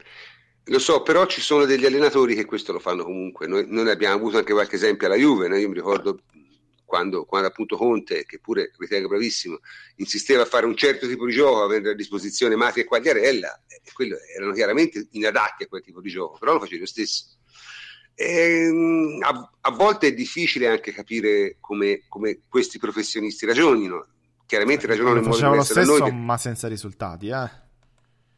Sì, sì, sì, sì, certo chiaro te... però eh, comunque Guardiola sicuramente quest'anno ha sbagliato cioè la, è forse il primo anno in cui fa veramente veramente veramente male perché ripeto al di là di tutto uscire col Monaco secondo me è molto no, molto grave sta, non ci sta cioè io se la Juventus dovesse uscire le quarti col Monaco insomma sarei costretto a rivedere diverse mie opinioni ecco perché sembra la classica squadra ma a me il Monaco mi sembra la squadra che le prime sei gli devono dare le prime 5, le prime 6 gli devono dare 3 reti all'andata e 3 reti al ritorno.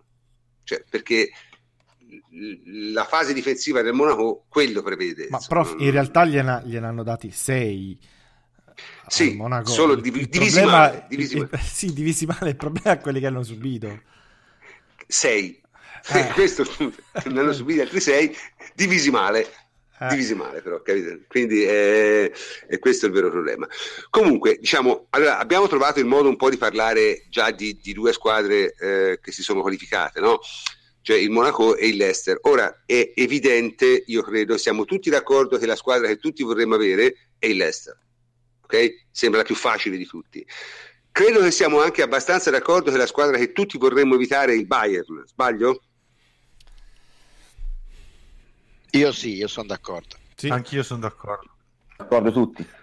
Io penso si possa. Ecco, quindi vediamo un po', lavoriamo un po' sul resto. Abbiamo parlato del Monaco, ci sono almeno due squadre che io non so quasi nulla di, di, di, come, di come, giocano, e sono il, mh, mm, l'Atletico e il mh, mm, BVB, il Borussia Dortmund, che ho seguito per motivi diversi pochissimo quest'anno.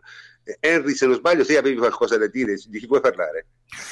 Ma io mh, si può parlare del, del Borussia che mm. gioca 4-1-4-1 con Tuchel, che è il, uno, eh, un allenatore nuovo che sta facendo molto bene. Io credo che il Borussia giochi un calcio eh, divertente. Aspetta. Tuchel, stessa carriera di Klopp uguale precisa, dal Mainz al BVB. È vero, stessa carriera di Klopp, però è, è, diverso da Klopp secondo me. Diciamo che Tuchel è un, una, come concetti di gioco è, diciamo, a metà strada tra Klopp e, e Guardiola, no? Mm-hmm. Come, come, tipo di impostazione del, del gioco. È un gag pressing eh, rivisto, rivisto, ma che poi in realtà eh, noi stiamo trovando in questi ottavi, in questi quarti di finale, le otto squadre, un po' la contrapposizione tra la scuola tedesca e la scuola spagnola. Eh, quindi la scuola spagnola fatta di, di possesso eh, e di, di, pressing alto, ma di possesso, e la scuola tedesca fatta di, eh, di pressing eh, votato al recupero immediato della palla eh, eccetera. Vabbè, tornando al, bar- al, al Borussia, eh, è una squadra che soffre le palle inattive perché c'è una coppia di centrali difensivi non altissima, anche se Ginter, che è un 94, non è male, ma sicuramente i punti di forza sono Weigel, eh, che è il regista, Dembélé e molto, molto bravi, molti bravi tutti e tre. Eh, io tra, tra questi prendo, se, prendo, il 95 Julian Weigel che eh sì. a me piace sì. tantissimo un giocatore ordinato Weigel. con entrambi Weigel ok no Weigel, Weigel per essere precisi Weigel, Weigel. però insomma bello qua gioca, Julian che gioca con entrambi i piedi eh, che sa c'ha, eh, c'ha il lancio c'ha il, l'assist eh, è un giocatore completo secondo me. Fa reparto da solo volendo, sì, sì. Uno dei migliori in Europa in quel ruolo perché è intelligentissimo, sa quando deve giocare a un tocco, sa quando deve giocare a due tocchi. Eh, non ha i terzini di una volta il, no. il Borussia eh, e alla fine sarebbe la terza squadra no? De, delle sai, otto io, io, io, ritengo, io ritengo che io, io ragiono in un altro modo, io dico ok, ah, io ho paura delle squadre che hanno due fasi. Di squadre che hanno due fasi, in questo momento vedo la Juventus, l'Atletico e il Bayern. Le altre hanno tutte una fase sola. Esatto. Quindi, quindi eh, io credo, io credo che eh, sarebbe opportuno non trovare una squadra con due fasi quindi evitare Atletico e Bayern. Sono queste le due squadre che secondo me deve, bisogna evitare. Eh, eh, Sull'Atletico devo dire, qui riporto l'opinione un, eh, del nostro amico Triglione che ora è impegnato e non può partecipare alle nostre trasmissioni, ma mi ha chiesto di, di, di comunicare questa opinione sull'Atletico. Il Triglione sostiene che in un certo senso una partita contro l'Atletico sarebbe più simile a una partita del campionato italiano e quindi la Juve sarebbe in grado probabilmente di gestirla meglio. Io non sono molto d'accordo. Neanche mm, io. Com- comunque, come, come, gioca l'Atletico? Chi è che, che mi parla dell'Atletico? L'Atletico gioca bene come ha sempre giocato bene l'Atletico, come giocano bene le squadre di Simeone. E potre... sono d'accordo con Triglione nel senso che sarebbe sicuramente una sfida di, di alti contenuti tattici e in questo senso simile al campionato italiano però non sarebbe per niente simile al campionato italiano perché nel campionato italiano di squadre come l'Atletico non ce ne sono. A parte la Juve e non ce ne sono da anni quindi voglio dire non sarebbe affatto una partita eh, diciamo non so come dire eh, più agevole? più agevole. Io sono totalmente d'accordo con la tua analisi nel senso che le due squadre da evitare secondo me sono Bayern e Atletico esattamente per i motivi che hai detto tu poi l'Atletico è un pochino in calo nelle ultime settimane, eh, però vanno dette due cose. In, in primo luogo, eh, grazie a Dio che è in calo perché l'Atletico che si è visto fino alla fine dell'anno era uno schiacciasassi, cioè prendeva schiaffi anche il Bayern, quindi se fosse rimasto quello eh, ci sarebbe stato da, da, preoccuparsi e sarebbero gli strafavoriti per la Champions, mm-hmm. quindi sono sono umani anche loro. E d'altra parte, quello che, ha, che non ha l'Atletico rispetto alle altre grandi squadre è che l'Atletico non ha 20 grandi giocatori, cioè l'Atletico ha un, eh, 11 giocatori di livello altissimo e però non ha una rosa completa. Sì, ma diciamo, non hai il super fuori classe, ecco, non hai, tra l'altro, cioè non hai Cristiano Ronaldo, non ha Liguain, non Beh, hai Bale, insomma, non ha... insomma Griezmann, Griezmann non, non, non è... sì, Griezmann è buono, però mi sembra, cioè non è Messi? Sì, no, no, nessuno è Messi, però tra Griezmann e Cristiano Ronaldo io in questo momento prenderei Griezmann, sinceramente. Vabbè, però, sta giocando, sì, sta giocando meglio, però se Cristiano Ronaldo si riprende è meglio di Griezmann, però, è più decisivo. Però il problema è che il, cioè, le prime riserve del, del, dell'Atletico sono Gameiro, Tiago, sì, sì. Gaetano, però... cioè, ne, ha, ne hanno 11 eccezionali che sono come, come qualità e come, e come, struttura, anche come conoscenza, si conoscono tutti da anni, eccetera, eccetera, al livello secondo me tranquillamente del Bayern e della Juve, però ne hanno 11, quindi anche mm. questo mm. li, li, porta ad avere anche eh, più cali e più momenti, diciamo così, di, di, di flessione eh, rispetto a squadre che hanno rose come ce, ce l'ha la Juve, il Bayern, il Real. Eh, eh, eccetera, eccetera. L'altro grande problema, secondo me, con quelli che dicono eh, ma l'Atletico è in difficoltà e in crisi sta calando, è che poi l'Atletico a fine stagione corre come, corre come delle bisce, cioè c'è anche un problema di carichi di preparazione. Eh, insomma, meglio evitarlo. Eh, sì, sì, anche... l'Atletico è sempre dura, cioè da un punto di vista anche nervoso. Rischiano, cioè sono partite complicate. Sì, Però sì, è posso... una squadra che ha tutto, cioè ha la tecnica, ha la tattica, ha le due fasi, ha l'esperienza, ha la cattiveria, non, non hanno punti deboli. Poi per carità eh, si, si, si, si, può battere l'Atletico come si può battere il Bayern, eccetera. Però secondo me è un ostacolo più duro l'Atletico rispetto anche al Reale e al Barcellona. Ah, io, eh, io credo invece che è vero che l'Atletico ha le due fasi, ma mm, cioè la, è predominante comunque la fase difensiva perché l'Atletico è una squadra che fa allenamenti situazionali eh, 5 volte alla settimana.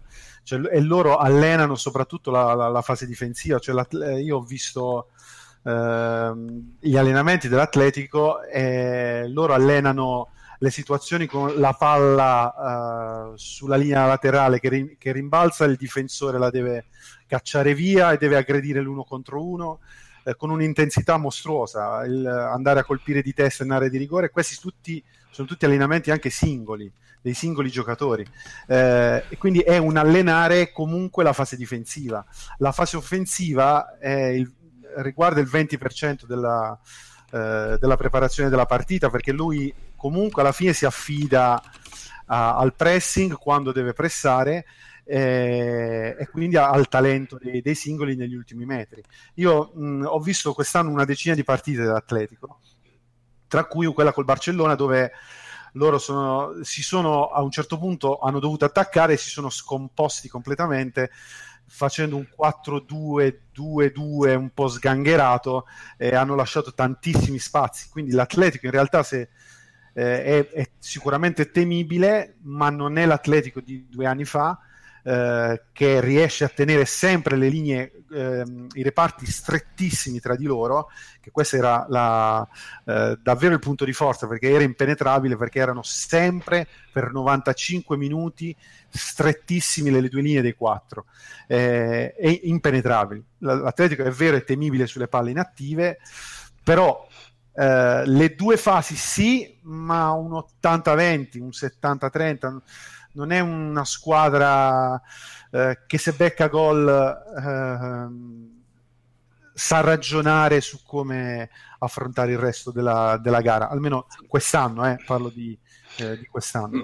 Dunque, sì, io ritengo, comunque tra l'altro, visto come il discorso è venuto fuori anche qui tra i nostri ascoltatori, ma dunque, io direi che la Juventus è nettamente favorita con l'Ester, favorita con Monaco e, Bay- e Borussia, ed è 50-50 con tutte le altre.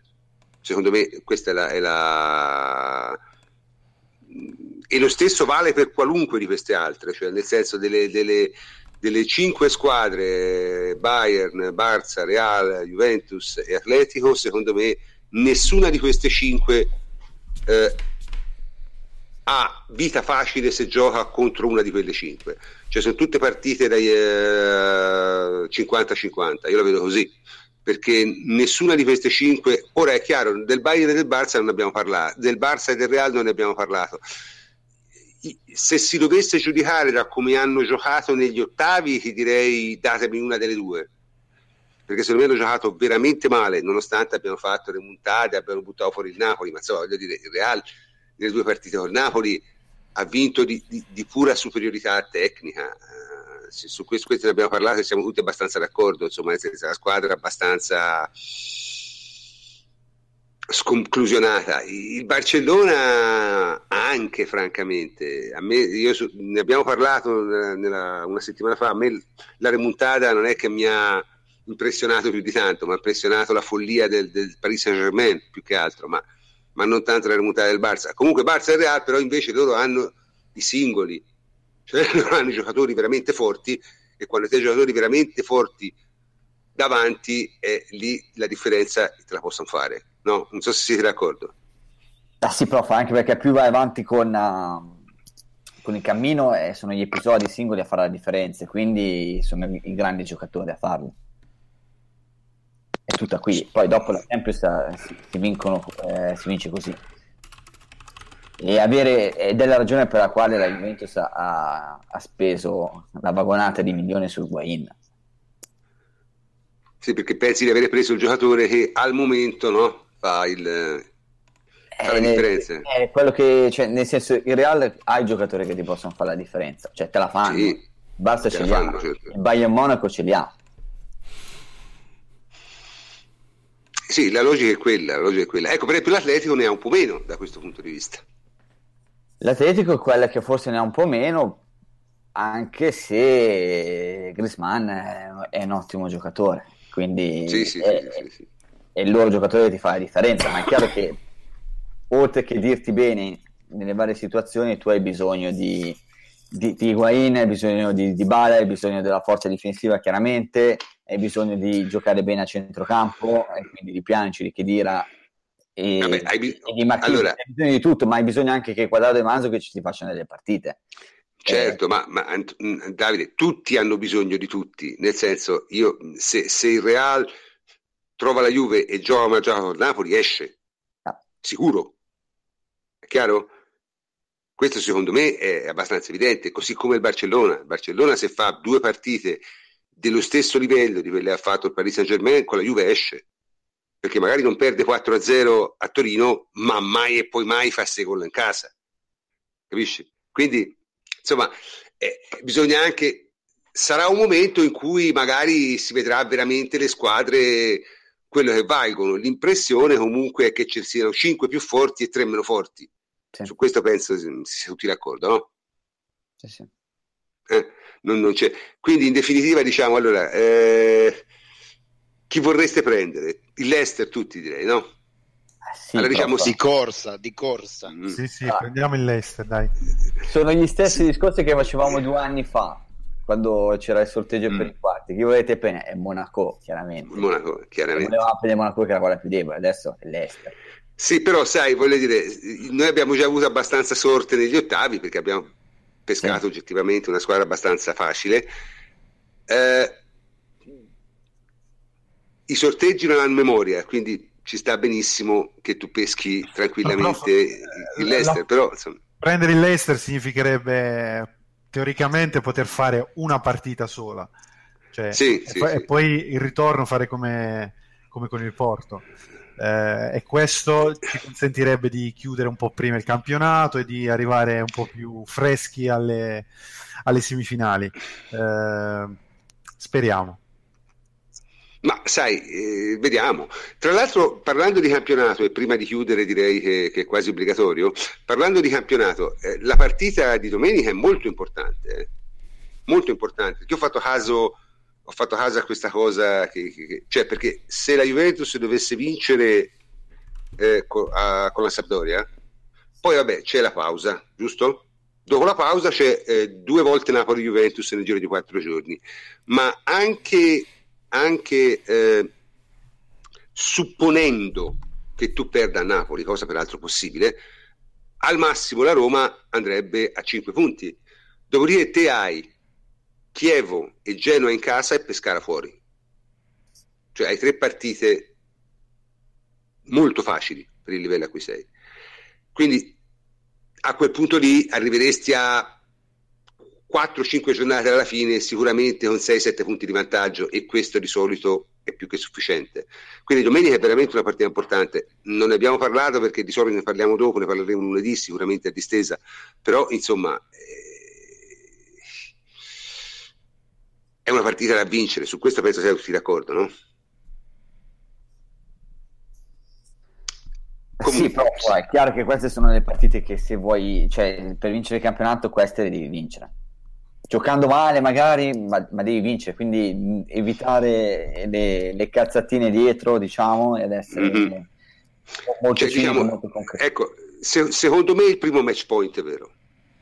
Sì, tra l'altro, cioè, prof, se, vinci... se, posso, se posso, eh, un altro fattore, se vogliamo, è anche quello dell'orario, perché la Juventus giocherà alle... Napoli innanzitutto giocherà alle 12 e mezzo, eh, mm-hmm. ad Empoli contro mm-hmm. Empoli. Vabbè, il Napoli eh, sì. va bene, per la cronaca dicevo. La Juventus giocherà alle 3 eh, e la Roma giocherà in, uh, in serale. Quindi, sì, va bene, la Roma gioca in casa con l'Empoli. Col Sassuolo. La Roma vince in ogni caso. Col, col Sassuolo, col Sassuolo. Col Sassuolo. Eh, beh, voglio dire, comunque c'è più pressione nei confronti della Roma. Io continuo a dire, noi siamo abituati a sottovalutarlo questo aspetto perché la, la pressione alla Juventus non si sente ma dovessimo vincere la Roma ci avrebbe molta pressione poi per fare risultato a tutti i costi contro il Sassuolo perché rischierebbe veramente di, di, perdere, di perdere, il treno. Quindi eh, anche per questo va, va, fatto il risultato pieno per mettere pressione a Roma e vedere eh, se è in grado di battere il Sassuolo se è in grado di reggere l'urto anche perché poi diciamo che è un periodo delicato per la Roma, no? anche a livello di risultati non stanno arrivando, rischia di uscire fuori da tutto perché è uscita fuori dall'Europa League, eh, è in serie difficoltà in Coppa Italia e in campionato appunto contro il Sassuolo diventa già la partita del dentro fuori. Ma sai, sono curioso, me... vedere, sono curioso di vedere la risposta proprio psicologica della Roma. Oltre Ma sai, che, secondo me non è, tanto, non è, tanto, una partita decisiva per loro per il campionato, è decisiva per il secondo posto. Cioè, sì, noi la vediamo dal nostro punto di vista, ovviamente, però eh, loro cioè, hanno anche quel problema. Sì, sì, come no. Perché, insomma, se alla fine della, della fiera eh, la Roma dovesse essere raggiunta dal Napoli, eh, allora sarebbe veramente una stagione veramente, veramente disastrosa. So, non dico fallimentare, ma insomma, sicuramente non positiva. Eh, ma per questo dico le, le pressioni saranno enormi. Perché enormi, gio- sì, giocheranno, sì. giocheranno probabilmente da terzi quella partita. Anzi, se tutto va come deve, cioè se il Napoli batte l'Empoli, appunto il Napoli scavalca, eh, va un punto sopra la Roma e quindi in serale la Roma si trova da terza a dover rispondere. Non è facile psicologicamente. Ma eh, sì, è, una partita per loro estremamente difficile. Molto dipende dai due risultati, appunto. Di, di, poi, di, poi è, una partita, è, una partita, Juventus, però, è una partita in una settimana in cui c'è stata la Coppa e con una Roma che a pezzi anche oggi all'ottantesimo non c'erano più in campo e quindi anche questo si aggiunge poi al livello di difficoltà, no? Sì, va anche detto che il Sassuolo è una delle squadre più stupide di quest'anno, eh, ho capito, eh. Ho capito, ho capito. Cioè, nel senso, è una squadra che capace neanche se ne accorge che la Roma è a pezzi. Stupida, quindi... senza grandi stimoli, però...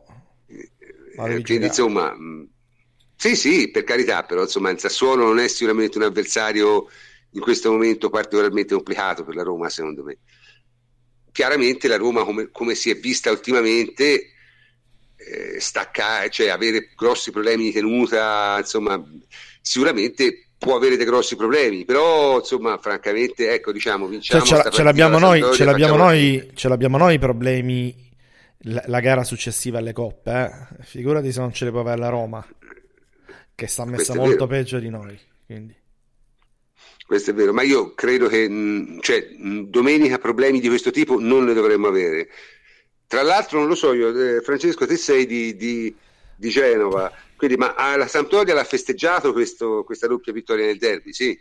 Cioè, eh, festeggiato è, è, riduttivo, anche perché erano da, da, 50 anni che non ne vincevano due di fila in Serie A nello stesso campionato, quindi sono entusiasti, ebbri di gioia, anche perché fino a un paio di mesi fa i tifosi doriani erano molto sconfortati e ora vedono un Genoa che precipita e, e, la Samp che invece si è presa i due derby, è in una posizione tranquilla, si coccola un paio di bei giocatori tra cui Chic che è sempre più impressionante ogni partita che passa e quello che si scansava contento. lì quello sì, sì, quello che si scansava, che, che sarebbe da prendere, da tirar fuori il portafoglio e, e dire fate eh, voi la cifra ma... perché...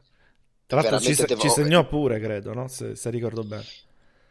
Sì, sì, eh, sì. È il giocatore che ha fatto più gol partendo dalla panchina in tutta la Serie A. No, ma è un giocatore devastante, un 95 con, con giocate veramente, ma veramente alla, alla Ibrahimovic, cioè un, una proprietà di palleggio, di dribbling fuori, fuori dal, dal, comune. Ma c'è la possibilità che siano un po' scarichi con noi, secondo te o no? Te che vivi l'ambiente di Genova? C'è, c'è la possib- saranno sicuramente molto meno carichi che contro il Genoa, che peraltro non hanno giocato una grandissima partita. No, no, no. C'è stata una... Vabbè, ma quello difficilmente è una gran partita. Cioè la Samp, sì, no, ma neanche, neanche una gran partita dal punto di vista del, dell'intensità, cioè è una squadra comunque molto mediocre la Samp, che vive di eh, ordine dietro e eh, fiammate di quei due o tre giocatori buoni che ha davanti. Quindi mm. in sé per sé ehm, e, e, non è neanche una squadra mentre eh, so, il Genoa o l'Atalanta per dire sono squadre che ti possono mettere in difficoltà anche dal punto di vista eh, de, del ritmo. Del ritmo del ritmo, ma anche della garra, del, del, dell'aggressività, della forza fisica. Non è neanche una squadra che picchia, non è una squadra che, eh, che, che, fa, che, che prova a, fa, a, imporre la fisicità, quindi non dovrebbe essere un avversario eh, ostico nemmeno se si giocasse la vita. Ecco, la cosa a cui bisogna stare attenti è che se queste famose infilate che abbiamo visto contro il Porto contro il Milan, ecco, paradossalmente eh, con la Samp rischi di pagarle di più perché un'infilata da Muriel o un'infilata da Chic, eh, questi ti fanno male, però come squadra in sé sembra proprio un tipo di squadra che per la Juve va benissimo perché non picchia, non pressa troppo forte, non fa una difesa a oltranza anche perché ha eh, due o tre giocatori che fanno eh, obiezione di coscienza difensivamente parlando, eh, in, primis, in primis Muriel Quagliarella, quindi sembra proprio la squadra ideale per, eh, per permettere alla Juve di fare il suo calcio senza troppi patemi. Ovviamente eh, il, il lato negativo è che eh, la Juve rischia di complicarsi la vita da sola con partite un po' supponenti come quest'anno 3-4 volte le è capitato. Sì, ci auguriamo che questo non sia il caso. Bene, eh, abbiamo diciamo, concluso eh, tutti gli argomenti e come sempre... Ah, mi dicono che è il compleanno del trap. 78 anni ragazzi, come passa il tempo. Eh? E comunque in ogni caso direi che per stasera si può anche chiudere, quindi comincio a ringraziare tutti i miei complici, a cominciare dal plenipotenziario Antonio Corsa, ciao Antonio. Ciao prof, alla prossima. Enrico Ferrari, ciao Henry. Buonanotte a tutti. Francesco Adrianopoli, ciao Francesco. Ciao prof, buonanotte anche da me. E Davide Terruzzi, ciao Davide. Alla prossima prof, buonanotte. Eh, io sono il professor Cantero e come sempre vi saluto, ci sentiamo lunedì prossimo, buonanotte a tutti.